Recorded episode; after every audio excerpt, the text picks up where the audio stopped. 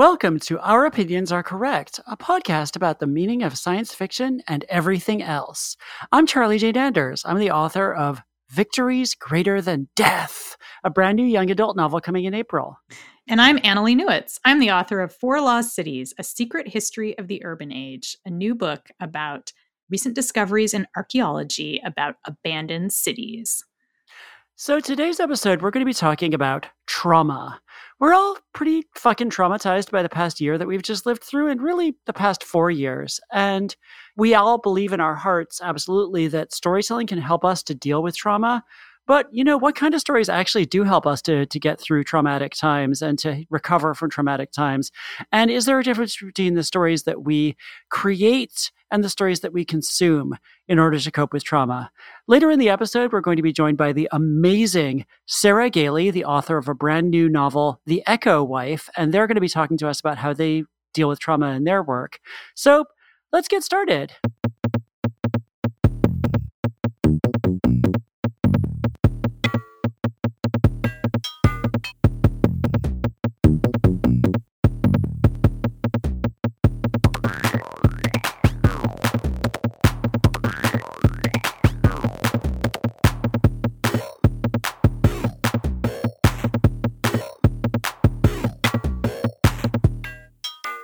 So, Annalee, do you feel like you crave different kinds of escapism or different kinds of storytelling when you're living through something like a pandemic and, you know, a political meltdown? I definitely do. And I think there have been different phases because a lot of us went through grieving and trauma when Trump was elected. And was kind of scaring all of us and our friends. And like there was actually, after Trump was elected, there were like a wave of suicides among queers and trans people, people who were afraid they'd lose their health care. And it was, you know, really upsetting. And I think there was this sense that we all just had to kind of tamp down our feelings and like put our foot to the, I don't know, put our pedal to the metal our nose to the grindstone. The point is that we all had a lot of work to do. You know, we had to go to protests, we had to be there for our friends, we had to try to wake up our legislators. And it was a time of kind of, I felt like wearing a battle suit around my feelings. And so I wasn't consciously as much seeking out comforting entertainment. I feel like I was in some ways seeking out entertainment about like action and doing things despite terrible odds. But then during the pandemic, and then since uh, the more recent election of President Biden, I've been in my feelings a lot. I've been needing really different kind of entertainment. I don't want, you know, stories about people killing each other. I don't want stories about emotional disasters. I've been like I want Bridgerton, you know? Like I watched Bridgerton, I watched The Crown, and even The Crown was a little bit uh, too much because it was too real.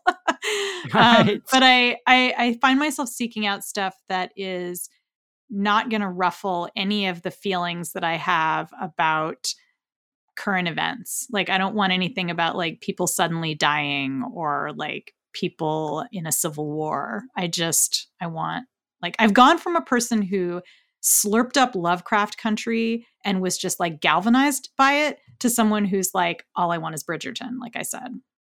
Yeah, and uh, you know, I I still think actually like something like Lovecraft Country or you know some of the other entertainments that have come out in the last three or four years, like Get Out and like you know a bunch of other stuff like that, were really helpful in helping, especially those of us who had been relatively comfortable in you know our privilege but also just helping us as a country to like cope with the extent of systemic racism and the extent of the violence inherent in the system. Sorry, I just quoted Monty Python by accident, but you know, I do that a lot. Uh, they really weren't wrong. Yeah, but did not mean to trivialize how important Get Out or Lovecraft Country or those other things were. But you know, I mean, I do feel like especially in the last year or so, my definition of escapism has changed drastically. You know, I was saying to you the other day, I feel like not long ago I would have considered something like Game of Thrones escapist. It's like it's another sure. world. It's like there's dragons, there's magic, there's mm-hmm. like, you know, Arya Stark is going to be a badass assassin. It's like, woo, you know. But now when I think about escapism, I'm like, no, Game of Thrones is not escapism. Game of Thrones is like in some ways too close to reality for me. I want you know, for me, it's been like Summer Camp Island. I watched every episode of Summer Camp Island, which is a show that I'm now obsessed with. And I'm like, why aren't there more episodes of Summer Camp Island?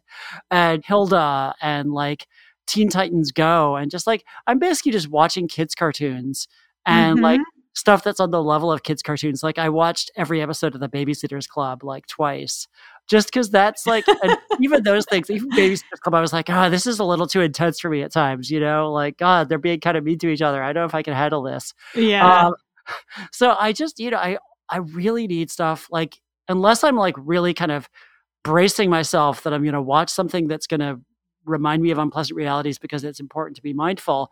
Otherwise i just want stuff that's going to be comforting and that's going to be like happy and cheerful and kind of cute, like we talked about in the cuteness episode, I guess.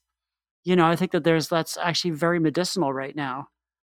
I think so too. And I I think when we're talking about trauma and stories, we also have to make a distinction between personal trauma, you know, traumas that maybe one individual experiences and what that makes them want to do in terms of reading books or playing video games um, versus what's going on right now in the United States, which I would call collective trauma or historical yes. trauma, where a bunch of us are going through it together. And I do think that's a different feeling.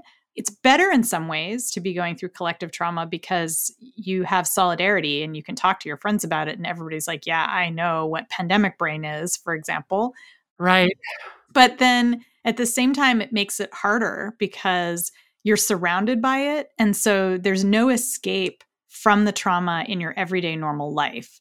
And so I wonder if, like, during times of collective trauma, if we actually need even more potent kinds of escapism, and that, you know, if we were just coping with an individual trauma, um, whatever that was, if there would be like just a different path uh, in terms of self comfort because at least if you've had a personal trauma you don't kind of go out into the world and see every see that trauma written onto everyone else's face i mean you do a mm-hmm. little bit if you're really suffering but like it's you know that it's your projection as opposed to like nope they're all going through it too so we're all fucked yeah well and actually you raised an interesting point about being able to see it on everybody else's face because I, I think that there's a case to be made that when you are suffering from supposedly individual trauma often other people out there have suffered from that same trauma, but we don't talk about it, you know, especially certain kinds yes. of trauma that are stigmatized. And so it's like, well, I've been horribly, you know, messed up by this thing that happened to me. And, you know, maybe half the people I know also have been messed up by it, but we're not going to talk about it or acknowledge it or in any way communicate about it because it's it's this thing that's a taboo or something especially with you know like i said certain types of trauma that you know it must be your fault or it must be you know i don't know yeah well and that's part of trauma is that uh, you know we aren't able to talk about it and that kind of makes that makes a terrible event a traumatizing event I think it yeah, contributes for sure. Yeah. Basically, pop culture, like what we think of as like mainstream pop culture, is kind of the the synthesis of like all of our collective you know, psyches or all of our collective like desires and needs as people. And so when you have a trauma that is being suffered by everybody, by like the entire world, literally, then it is going to be reflected in pop culture in really profound ways. And, you know, I mean, obviously we haven't really because of the lag time and because things have to be processed for a bit, we haven't really yet started to see the pop culture that's going to come out of COVID. Like, I think we're just at the very start. I mean, I guess Taylor Swift is cracking out a new album every five minutes, but the rest of us are taking some time to kind of, you know, process what we're going through. I think our what we're desiring from pop culture is already different, and like you know, when you, it's reflected in what's popular on Netflix and what's you know what people are excited about like like you said bridgerton lupin obviously a lot of stuff that's just really kind of sweet and kind of like lupin deals with systemic racism but it also has this hero who's like just this awesome you know gentleman thief and it's hard to feel depressed watching him because he's just so great he can get out of anything any he can get out of anything that's terrible the whole thing yeah. yeah that's like the whole point of him is that he can't he can't be trapped Yeah, right? that's the fantasy. And I think that was why The Mandalorian became such a huge hit, um, even though, you know, other recent Star Wars titles haven't necessarily blown up the way The Mandalorian did, but it was people who were in a horrible situation, but the main character, the Mandalorian, he always has like another trick up his sleeve. He or he literally has like another gadget on his armor that he can use to get mm-hmm. out of mm-hmm. it. And also is really pure of heart. You know, it's weird because he's he's kind of a bounty hunter at the beginning, but then it turns out that he's really got, you know, he's got a soft spot for this vulnerable child and he wants to, you know, help the downtrodden. And, you know, it's something that's very easy it's easy on the soul when you're feeling traumatized to have a character where you trust them that they're going to do the right thing and like their conflicts are going to be really simple you know? It's not going to be like i'm grappling with some he of course the mandalorian is grappling with horror from his past but he's solved it in this way that's so such a balm you know that he's he's doing good in the world and he's just like a super ninja yeah, so I wanted to play a clip here actually from Steven Universe Future, which was the kind of mini series, I guess you'd call it, that was a sequel to Steven Universe, most of which appeared in 2020, I think. And this is um, when Steven basically goes to the doctor for the first time and he's talking to Connie's mother, basically, who tells him about PTSD. You seem to have made a series of miraculous recoveries, but that doesn't change the fact that you experienced trauma. You've recovered physically, but have you recovered mentally? You think there's something wrong with my brain?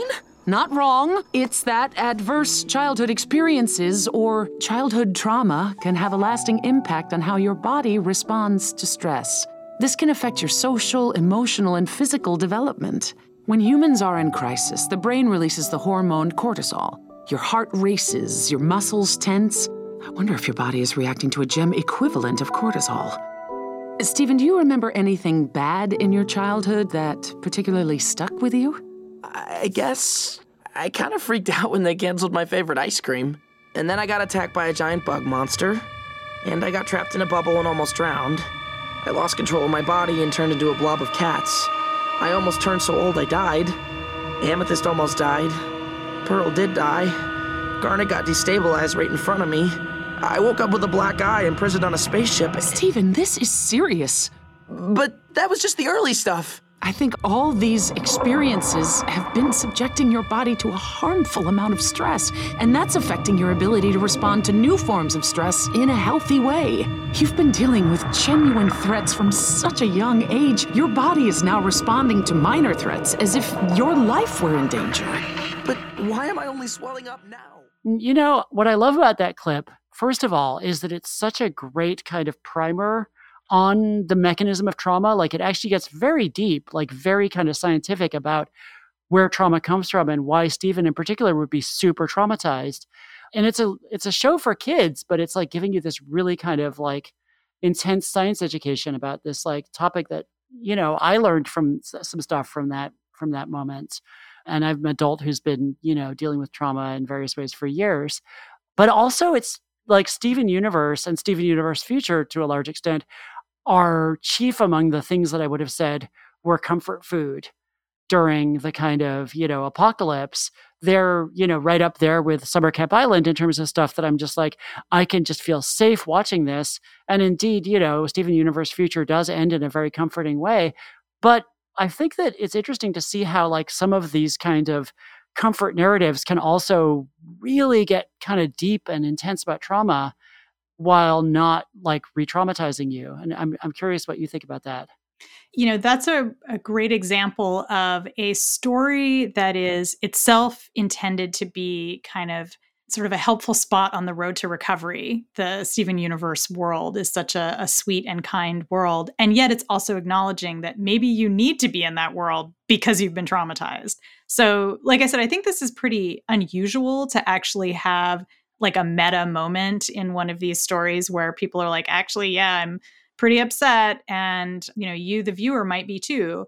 So that's a great segue to our next segment when we'll be talking about how the writing process can help us deal with trauma and also just about stories that acknowledge the trauma that may have inspired us to go to those stories in the first place. And we'll be joined by Sarah Gailey.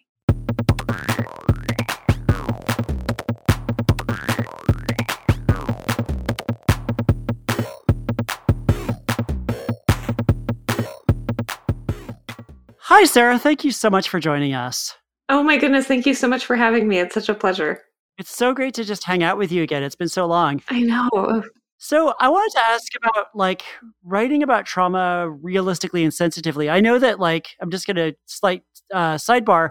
You know, when I was working on The City in the Middle of the Night, you and I had a long phone call about this, about how to write about trauma in stories. So, I'm just like, you know, I'm curious to hear your thoughts on this. How do we deal with our trauma in our work? And how do you get like the response to trauma and the diversity of responses to trauma right on the page? Oh gosh, I mean that's such a that's such a beautiful question and it's such a big one because everyone's response to trauma is different. Um, I honestly feel that just acknowledging the diversity of response is one of the biggest steps to helping normalize trauma responses. I mean, this is like kind of all that I write. Uh, everything that I write ends up being about trauma because it turns out I'm only interested in one thing. So many of my conversations with people, both inside and outside the writing community, are just about processing trauma and trauma responses and how you incorporate the impact trauma has on you into your day-to-day life. And i feel that that brings so much strength to a narrative having trauma not be an event that you move past but instead an event that changes and shapes everything. What's the relationship between trauma and storytelling I, ooh, I mean, I feel so strongly that storytelling itself is a response to trauma and a way of processing trauma. One of the kind of interventions that I really firmly believe in for a lot of people and in a lot of cases is narrative intervention therapy. Immediately after trauma, it's really helpful to allow a trauma victim to express what happened to them in the form of a story and to help them build a narrative because the human brain is really really great at processing stories and at acknowledging, okay, that story's over, and so I can be outside of it now. Instead of like the idea I'm still immersed into it and it, it's still happening to me. I'm still immersed into it. That's not that's not language. what you meant. yeah, I mean, I you know, it's interesting because like every story has bad things happen to the characters, like unless it's like literally just like a story about like we ate tea and cakes and then oh we ran out of tea but then we got some more tea and everything was fine. And that's like that that's could be traumatizing. That's yeah. a perfectly serviceable story. But most stories have like something scary or something bad or something, you know, upsetting happens. And, you know, I often think that a lot of what delineates different genres of writing, of, of, of storytelling, is really just how upsetting those events are supposed to be. You know, in a spy thriller, you jump off a building, you like get shot at a hundred times, you get punched in the face a thousand times, and then you go and have a martini, and you're like, "Hey, I'm having a martini! Woo!" That's my, my impersonation of James Bond. That was my James Bond impression. Uh, but you know, wow, martini, dude! Like, now I'm hooking up with the bad guy. Oh my like, gosh, James Bond is here! James Bond. James Bond. dude. Uh, so anyway, but you know, and I, I, think that you know this is something that's sort of a function of tone in a way. I don't want to get too too like sidetracked about that, but it's a function of tone. That you know, if you have a story that's got like a happy, bright tone, stereo, horrible, upsetting things can happen, and we're just like, "Whoa, that was upsetting," and we're now we're carrying on. And you know, it's it's a, it's a real balancing act to have horrible things happen and acknowledge them without the story becoming just like a downer or scary or whatever. I was going to ask if something happens to you in real life that's really upsetting, like say your entire family gets eaten by a giant rock monster in front of you. I'm trying to pick an example that's like not you know, a real life example. Just, you know, I don't want to re traumatize everybody. But so you you watched your entire family get eaten by a rock monster, you know, in front of your very eyes. And you're like, okay, so do you write a story about a rock monster? Do you change the rock monster into a giant lizard? Do you change your family into your coworkers? Do you, you know, how do you make this into a story that you can A, stand to write without just like sobbing constantly, and B, that is going to like be a story rather than just like an autobiography kind of? Yeah, on a personal level, I, and this is kind of the way that I talk to people about it when we're discussing how to safely write about trauma. I prefer to tr- sort of transform trauma in narrative, both because I want to be able to write about it without like scouring my own brain with a Brillo pad every day, and also because when you finish writing a story, right, it kind of goes out of your hands and into the hands of readers. And it's really difficult as a writer, even if even if I had written like a tea and cakes story, really difficult to see readers being like, "That tea sounds gross. That's not how you're supposed to dip your cakes in the tea." Like that's hard. And if writers were like, "Hmm, the way that this character responded to their family being eaten by rock monsters seems silly to me," and you know, why didn't they deal with it differently? boy, that would be a whole other level of hard. So, just on a very personal level, I prefer to kind of transform my trauma and wrap it up in like cheese and then a layer of frosting and then stuff it inside of a chicken and roast the chicken and be like, okay, now you eat the chicken um, instead of the the trauma itself. You remove the trauma. The chicken of my trauma. eat my trauma chicken. That's good writing advice right there. Oh, um, I also think it can make it a little bit easier on a reader in my experience, readers are really upsettingly good at picking out the pieces of story that are about the writer's life. Like anytime I do a book event, someone raises their hand and says, Hey, so I noticed this tiny detail on page 25. And does that relate at all to your relationship with, you know, an ex who treated you badly? And I'm like, How did they know? They always know they can sniff it out. And so I find that transforming trauma to put it into the narrative makes it a little easier on readers to like take the story as a whole and you know eat that whole chicken without getting little pieces of trauma stuck in their mm-hmm. teeth and also for them to see themselves in it and say oh wow i can map this onto something that happened to me. You know instead of reading about the very common everyday occurrence of families getting eaten by rock monsters i'm going to read about this group of coworkers getting eaten by giant lizards and huh that makes me feel like maybe i can process my own family getting eaten by rock monsters a little easier. Yeah, that makes a lot of sense. Yeah, one of the things with trauma, too, especially because we've been talking about kind of historical trauma and collective trauma with, you know, the political situation in the US, the pandemic. You know, sometimes those are traumas that aren't easy to pin down on just an individual rock monster, right? Like it's it's systemic rock monsteriness. And it's hard to write you know, it's it's very hard to have a catharsis and write an in in a novel where you're fighting something that's systemic and something that's diffuse. And it may be something that's deeply traumatizing and creates personal trauma but i find that it's effective if that diffuse trauma gets boiled down into something simple that you can then fucking kill and like stab it a hundred times and watch it bleed and kind of dance around and be like, yay. Um, not that I have any feelings or thoughts about that. Um, but I do think that that's a lot of what animates horror narratives and why horror narratives are so cathartic. I mean, when I was um, dealing with my own trauma from my childhood, I did it by watching horror movies and I spent like 10 years pretty much only watching horror movies and it was really it was cleansing because it was like these were monsters and they were monsters that you could identify and everyone agreed they were monsters usually which is another thing because if you're being like abused by your dad the way i was you know everybody's like but he's your dad. He's a it's he loves you right? And it's like actually no it turns out he has 17,000 tentacles and is covered in pustules. Can we all agree he's a monster now and that that's a very um, i think that's an effective way of telling the story of trauma. I think that this really connects well with what charlie jane was saying about james bond too. I think that the genres identify kind of they almost build different fantasies of trauma for us right? The horror genre identifies a fantasy where oftentimes everyone agrees that a monster is a monster and you get the catharsis of the monster. Even if like in uh, grady hendrix's amazing southern book club's guide to slaying vampires the whole community keeps on saying he's not a monster, he's not a monster. But in the end, you still get, I don't think this is a spoiler because it's like a horror genre book.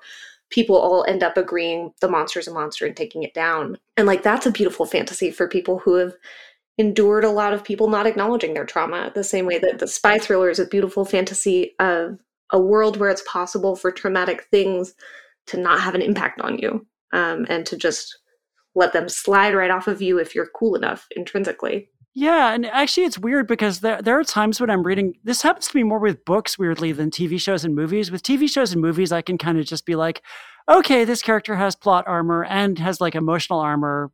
Nothing can touch this character, and it's fine. You know, and there's just a certain amount of suspension of disbelief. And like, if an actor is good enough, they can just make you believe in what they're doing. And like, you know, I never watched the show 24, but my impression of the show 24 is that this basically a million terrible things happen in one day. And this person is just like, oh, well, that was a day. I don't know. Like, I've never watched the show, but I just am like, doesn't, does he like, does he poop? I mean, it is called 24, right? It's Yeah. 24 hours. yeah. It's like, oh, it was only three hours ago that my family was eaten by rock monsters. And now, like, this other terrible thing is happening. And oh, well, you know, it's a day.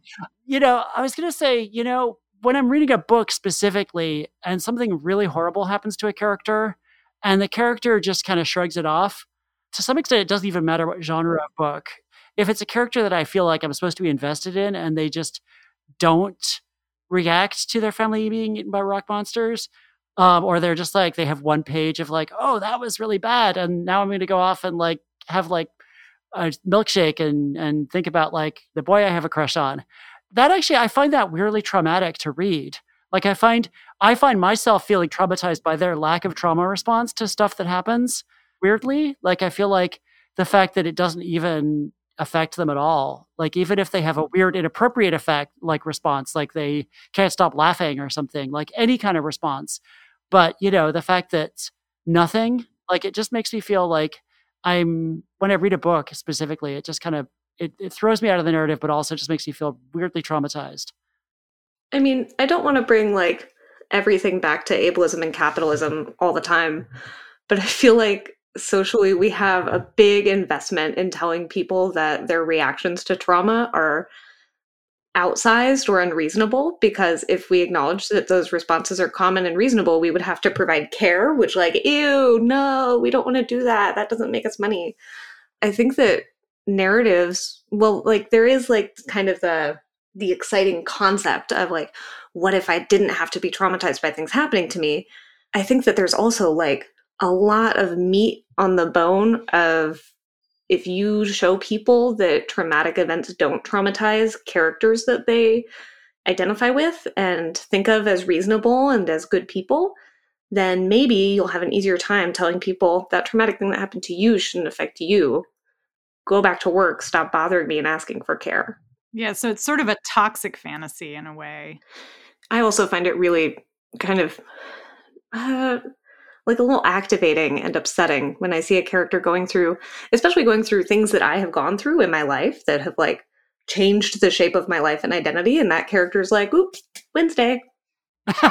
I know it just it feels weirdly invalidating. And it just, as somebody who I personally have worked really hard to kind of, you know, acknowledge and come to terms with my own traumas. And you know after having been in denial in the past about them it just it kind of bugs me. It, ups- it actually upsets me when I, I feel like it's not being acknowledged. So changing gears slightly like especially given that right now we're all basically just carrying huge amounts of trauma in our bodies and in our you know hearts. And i sarah i love what you wrote about this in your newsletter a little while ago. I thought that was just fantastic.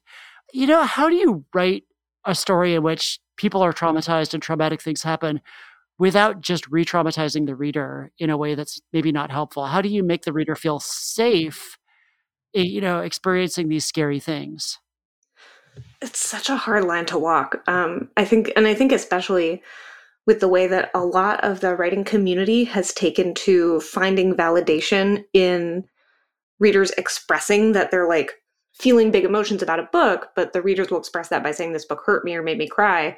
And I think a lot of us in the writing community for a long time took that to mean, okay, my goal is to make my reader cry, which like the goal is to make your reader feel big stuff. You can make them cry in a lot of ways, but maybe don't do it by being mean to them. My kind of approach to this, because again, everything I write is about trauma 110% of the time, is to try and keep my my goal audience in mind and my goal audience is the person who i have been Mhm. who was hurting and needed to read something so when i'm writing about say abuse dynamics in a relationship i think what do i wish that the person i was when i was in a relationship that hurt me could have read to help them see themselves in the narrative see the possibilities of how the world could treat them and find a way to a future where that pain wasn't still happening. And to me, that doesn't necessarily mean writing a narrative in which abuse gets wrapped up very tidily or, you know, a, a hero swoops in and saves the day, but instead a narrative in which the person experiencing the abuse is centered, humanized, and treated with compassion and understanding by the narrative, even when the decisions they make as a result of what's happening to them are bad. And I try to bring that to any traumatic narrative I'm writing, which again is every narrative. I'm such a I'm such a one track writer. but just trying to trying to center the experience of the person who's going through trauma, whatever that experience looks like, even when it's messy, and treating it with the same narrative respect that I would bring to someone who's making all the right choices. Yeah, I think that's really important. I feel like for me, it's like partly about just like having nurturing in there, like having a feeling that, like, yes, there's scary things happening, but we're also going to take care of each other. We're going to nurture each other. Mm-hmm. There's going to be people who are there for you, and like it not being just trauma. Yeah, that's what I love about Sarah's novella Upright Women Wanted, which I have already told you how much I loved it and I'm just one of a billion people who who felt the feelings of that book and it's it definitely doesn't shy away from trauma, but we get this incredible group of people who are like basically I think the heroes of like every queer nerd in the universe, like they're like cowboy librarians, kind of queer cowboy librarians with a range of gender identities on the frontier shooting them up you know like and it's it's amazing. When i was reading it i had that feeling of like the soothing you get when you're recovering from a trauma like the not the novella like delivers that feeling and i think it's through the relationships because it's a person it's people who have had terrible relationships or betrayals and now they're like oh here's people who maybe I could trust. I wonder when you were writing that, if you were thinking that, if you were like, I want to give people something that's a balm. Eh, ooh, that's such a tricky question because I have to crawl all the way back in my brain to the before time. Yeah. Um, which exists like a dimension away. So, I mean, I definitely, I started out writing that. I was like, I'm going to write a fun pulp narrative and it's not going to be big emotions. And then like that never works. Um, I just I, I'm like Charlie Brown kicking the football every time I approach a new book like that. And I ended up wanting to write a love letter to queer community. And I think one of the beautiful parts of queer community is that a lot like a I don't want to generalize, but a lot of the queer community is made of people who have been harmed, it, especially people who have been harmed by family and by community before. And so there's a sense when you first enter queer community of maybe a little hesitation and suspicion, right? I think we often have this fantasy of finding a group of people who will immediately open their arms and soak us up with all our trauma and pain and immediately take care of us. And I wanted to instead kind of give the reader this view of a community that will say, okay, can we trust you? Can you trust us? Can we care for each other in sustainable ways, even when we're messes, even when we're angry, even when we hurt each other in the ways that we're hurting, because that's what real community is about. And I'm so honored and and thrilled that that felt like a balm because that's exactly what I want and that's what queer community has been to me.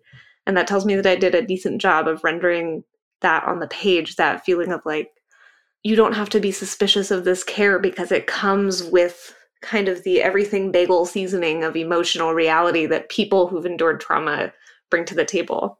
I'm excited about we we've now we have bagels and chicken. We're almost ready for like what's for dessert in our trauma story.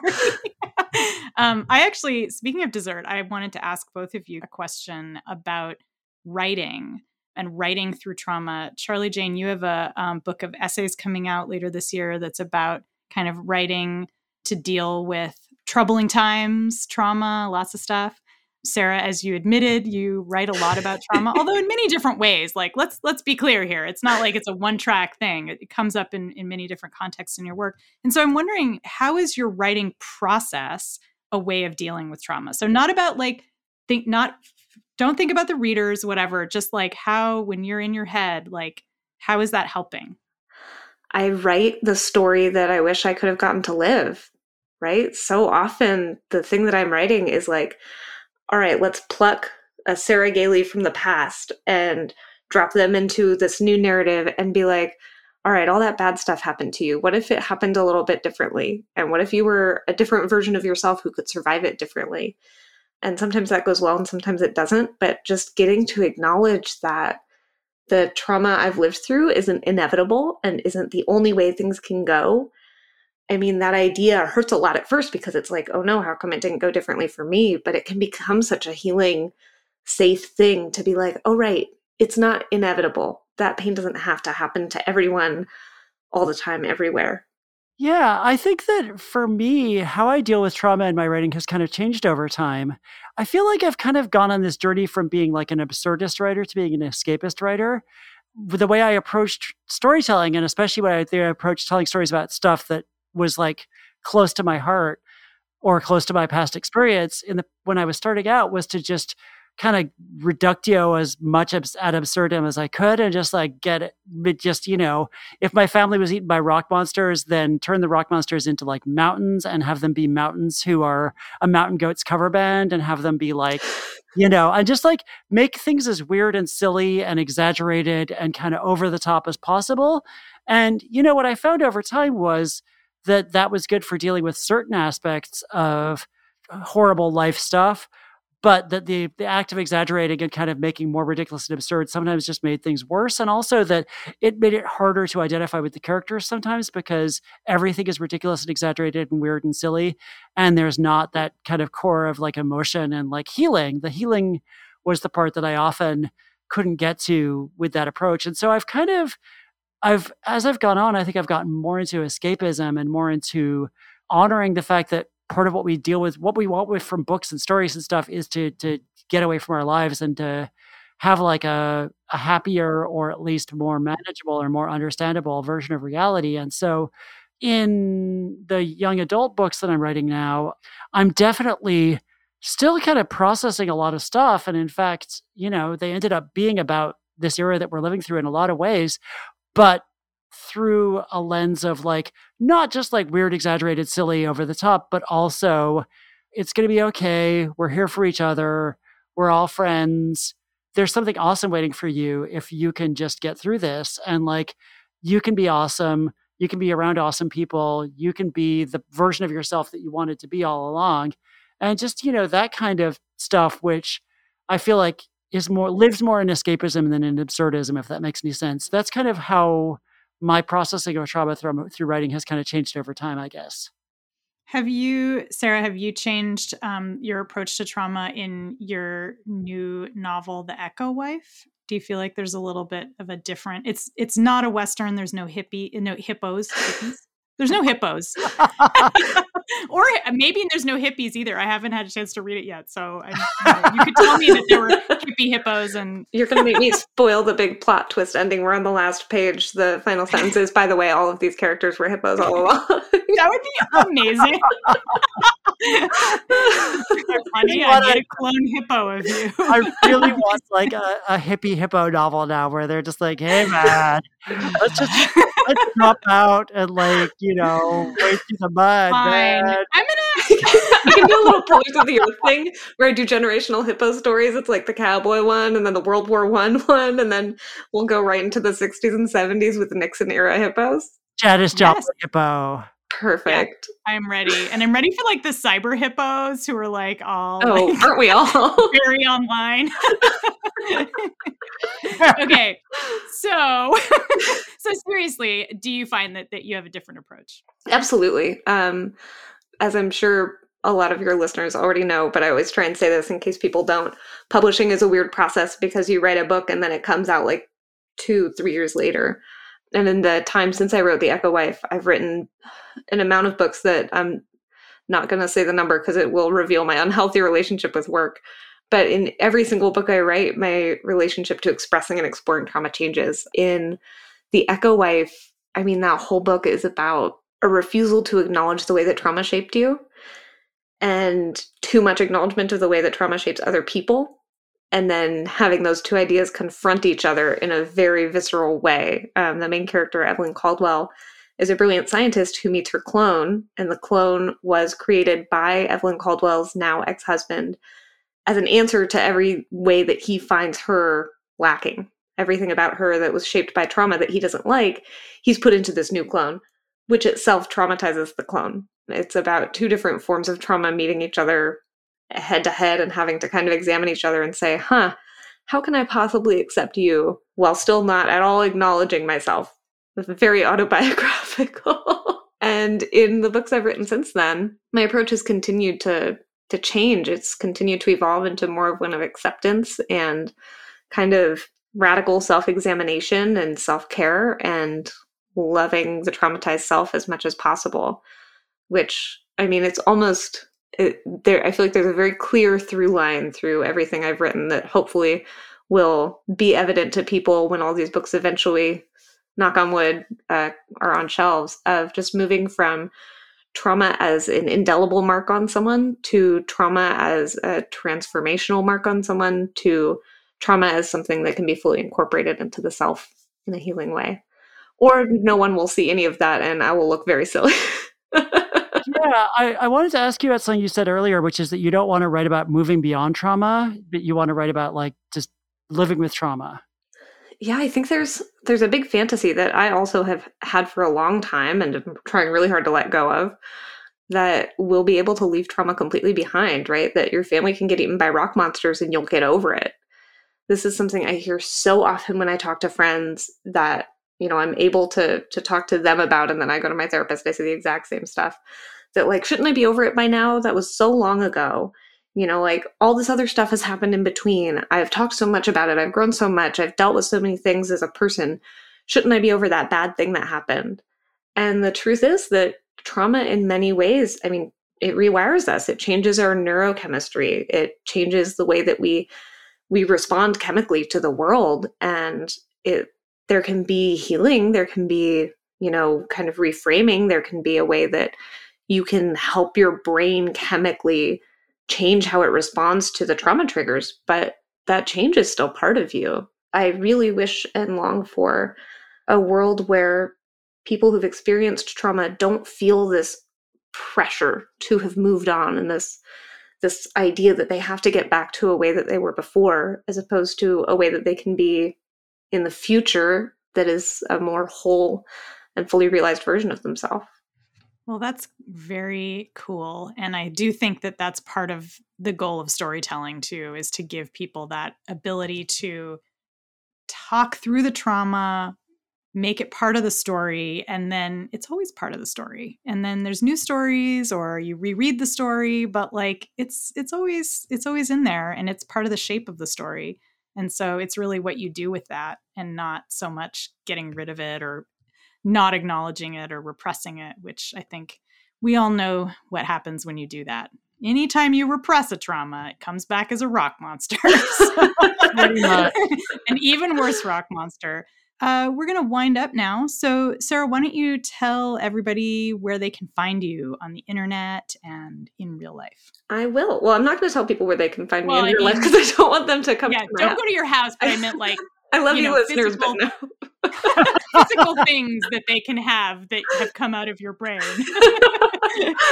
um, your listeners can find me online on social media. Um, I'm primarily on Twitter and I'm getting better at Instagram. I'm at Gailey Frey, uh, both of those places. That's G A I L E Y F R E Y. They can also, and I hope they do, subscribe to my Substack, uh, sarahgailey.substack.com it has evolved into this newsletter about community and i'm doing this big series right now on invitational world building that's going to be super fun all year round.